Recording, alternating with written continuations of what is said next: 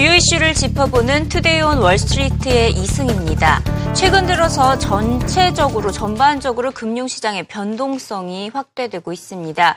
어, 지금 미국과 독일의 국채 금리가 많이 올랐는데요. 미국의 10년물 국채 금리가 장중에는 2.4%, 마감은 2.3% 수준에서 했지만 7개월 만에 최고치를 나타냈습니다. 독일의 국채 금리 역시 장중 1%대까지 오르면서 8개월 만에 최고치를 기록했고요. 국채 시장의 변동성이 또다시 부각되고 있는 것을 확인할 수가 있습니다. 국채 시장의 극심한 변동성에 적응해야 한다라던 마리오 드라기 유럽 중앙은행의 총재 발언이 떠오르는 시점인데요. 이렇게 독일과 미국의 국채금리 오르자 덩달아 신흥국의 채권 시장의 투매까지 나타났습니다. 싱가포르와 호주의 10년물 국채 수익률이 최고치를 기록하는 모습을 보였고요. 이에 따라 통화는 약세를 나타냈습니다. 국채금리 급등에 대해서 놀라지 말아야 한다는 전문가의 의견 들어보시죠.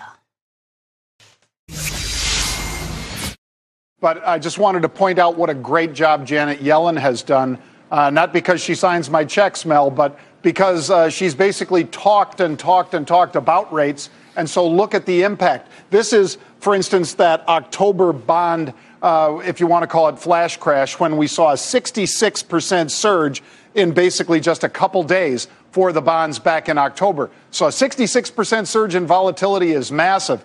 Take a look. We had another surge here uh, in early part of 2015, but not nearly as big. And the latest one, just from here to here, Mel, this is only about 30%.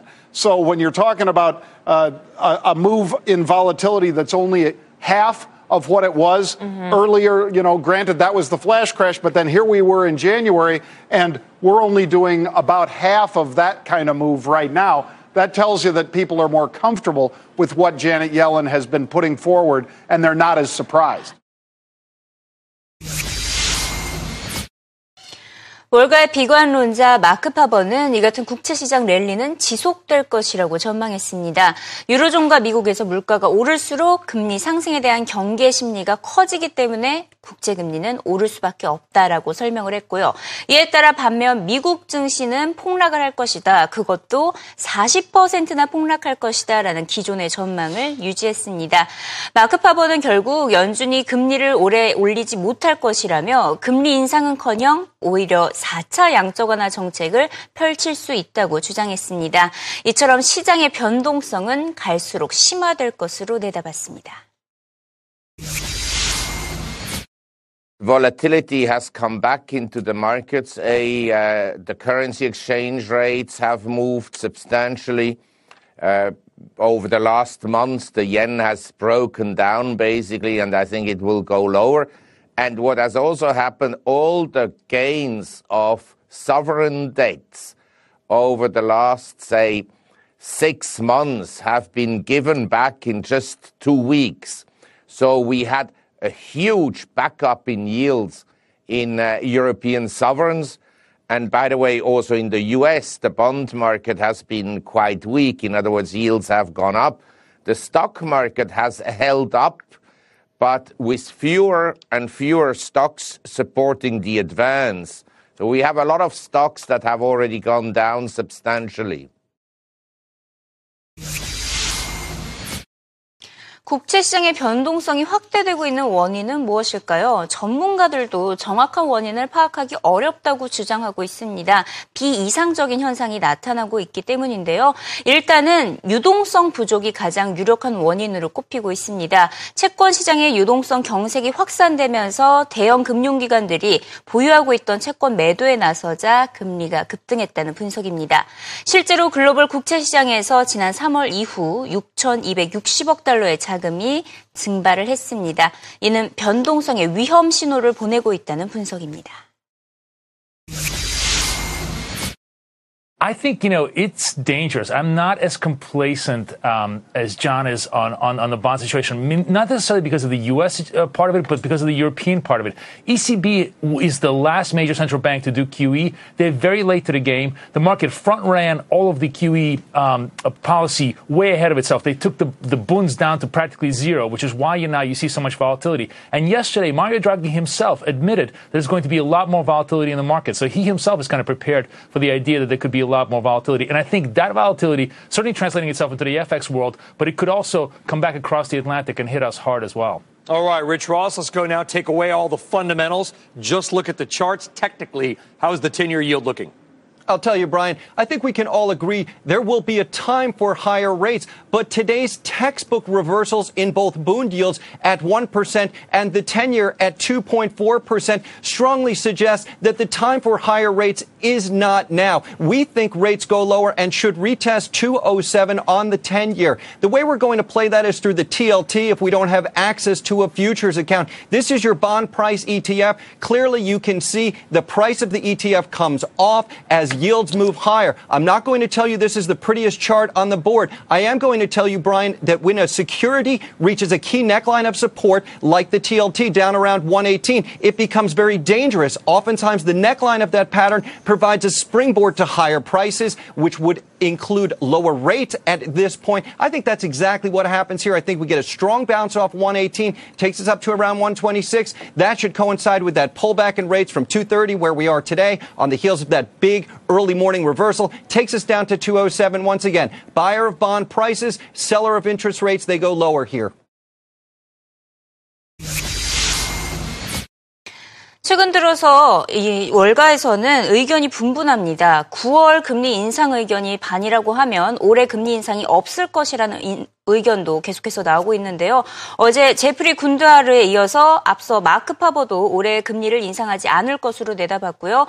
심지어 일부 연준 비둘기파 위원들도 물가 상승률 목표 달성 전까지는 금리를 인상해서는 안 된다는 의견을 제시하고 있습니다. 이에 더해서 이번엔 또 IMF까지 연준이 올해 금리를 인상해서는 안 될 것이라고 주장했습니다. 내년 상반기까지는 금리 인상을 미뤄야 한다고 조언을 했는데요. IMF IMF는 지금 미국에서 임금이 오르고 물가 상승률이 확대되는 것이 확실해질 때까지는 금리 인상을 보류해야 한다고 주장한 것입니다.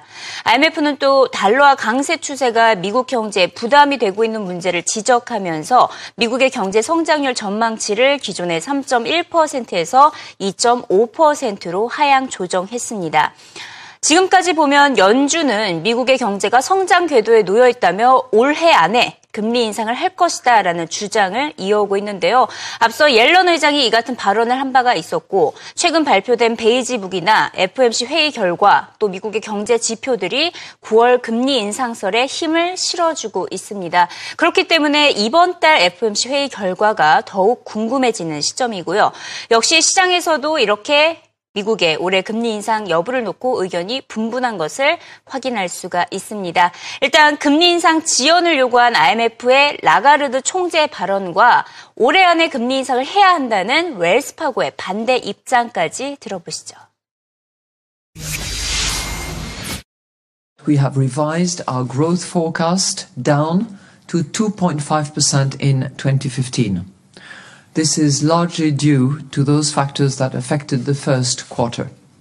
But this is not our main message. We still believe that the underpinnings for a continued expansion are in place. I would disagree with the IMF.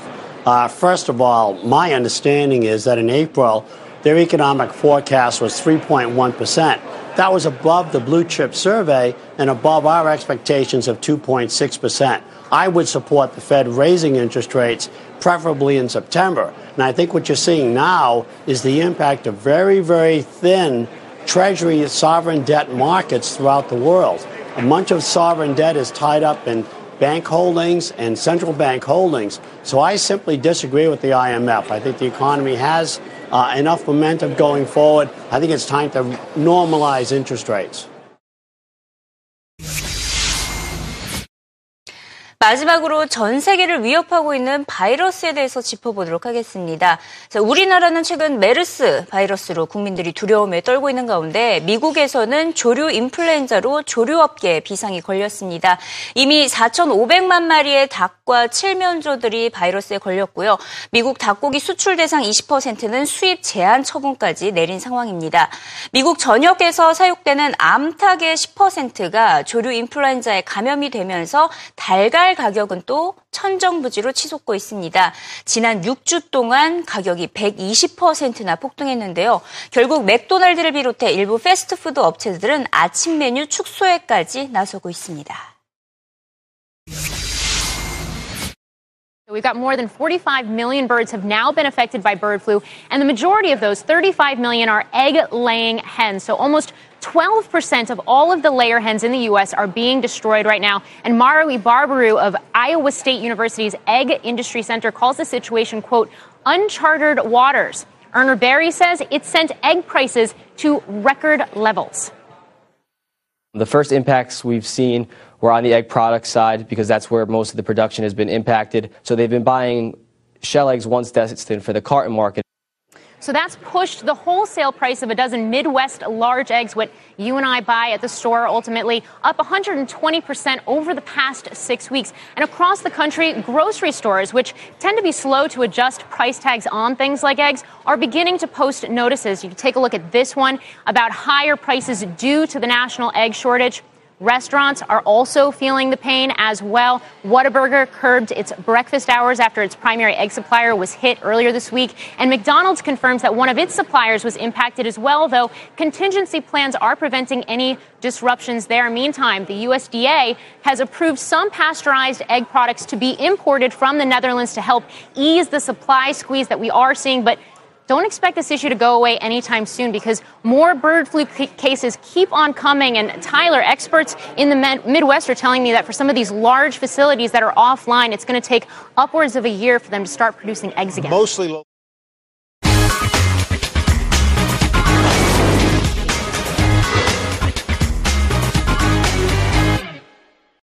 CNBC 헤드라인 시간입니다. 올해 가장 눈에 띌 것으로 예상이 됐던 달러와 강세에 대한 투자가 다소 열기를 잃어갈 수 있다는 분석이 제기가 됐습니다.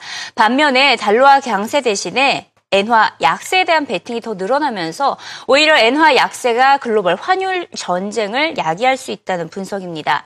지난 2일에 달러 대비 엔화가 장중 125엔까지 돌파한 적이 있었죠. 2002년 이후 최저 수준까지 떨어졌었는데요. 이에 더해서 유럽에서도 경기 부양책으로 유로화 약세가 더해질 것으로 예상이 되고 있기 때문에 다른 국가들에게 자국 통화 절하에 압박을 가하고 있다는 분석입니다. 미국도 쉽게 금리를 인상하기 어려운 환경을 조성하고 있다는 분석입니다. 영국의 은행 HSBC가 비밀 계좌 폭로 사건이죠. 이른바 스위스 리스크라고 불렸었는데 자, 이를 해결하기 위해서 결국 4,300만 달러, 우리 돈 480억 원의 벌금을 내기로 결정을 했습니다. HSBC는 그동안 돈 세탁 혐의를 받아온 바가 있었는데요. 이번에 벌금을 내기로 결정을 했기 때문에 돈 세탁과 세금 회피에 대한 수사는 종료하기로 결정이 됐습니다. 전 세계적으로 10억 달러, 우리 돈으로 1조 원 이상씩 투자하는 이른바 10억 달러 클럽 헤지 펀드가 성장하고 있는 것으로 나타났습니다. 지난해 총 227개 헤지 펀드가 10억 달러 이상씩 투자를 했는데요. 이는 12개월 만에 51개가 늘어난 것입니다. 주로 미국보다 해외 시장에 대한 헤지펀드, 특히 일본 시장에 대한 헤지펀드가 많이 늘어나고 있는 것으로 파악되고 있습니다. 국제유가가 오펙의 석유 장관 회의를 하루 앞두고 크게 하락을 했는데요. 어, 2.5% 하락하면서 배럴당 58달러를 기록했습니다. 이번 주 들어서는 5%나 하락을 했습니다. 여전히 오펙에서는 감산이 없을 것이다라는 전망이 나오면서 공급 과잉 우려가 반영이 된 현상인데요. 시장에서는 오펙이 하루 3천만 배럴의 산유량을 동결할 것으로 예상을 하고 있습니다. 이에 따라 CNBC는 전문가들을 대상으로 설문조사를 발표를 했는데요. 올해 연말에 WTI 가격이 60.80달러에 그치고 내년 연말에도 70달러 도달에 그칠 것으로 내다봤습니다. We're going to hear them come out and say that they're going to leave production unchanged. You're going to see their quota right around that 30 million barrels. Although they're continuing to cheat, they're still building uh, about 1.4 million more. You see that? It's categorized on a miscellaneous column here. We're going to continue to see that 1 to 1 one to two million barrels for the next quarter as well. Uh, there is a lot of talk about that Iranian sanctions. Uh, once those are lifted, you should see their production ramp up to about a million barrels a day and you're going to see that OPEC number. They're going to continue to gain market share. Eventually, they're going to start producing 32, 33 million. And as long as they can keep prices in that 57 and 55 level, they're going to steal market share. I don't see them going up in, in, with any any kind of reason other than we continue to see Baker Hughes that rig count decline a lot, or the U.S. starts coming offline as far as their production. We start dropping below nine million barrels, then maybe oil prices start to go up. But otherwise, I'm thinking we stabilize in a range, maybe somewhere between 53 and up to about 63. Mm-hmm. But north of 63, you start seeing Canada start to produce more, and the U.S. you can start to see wells come back online. So range bound, I got to agree with that $60 year end target.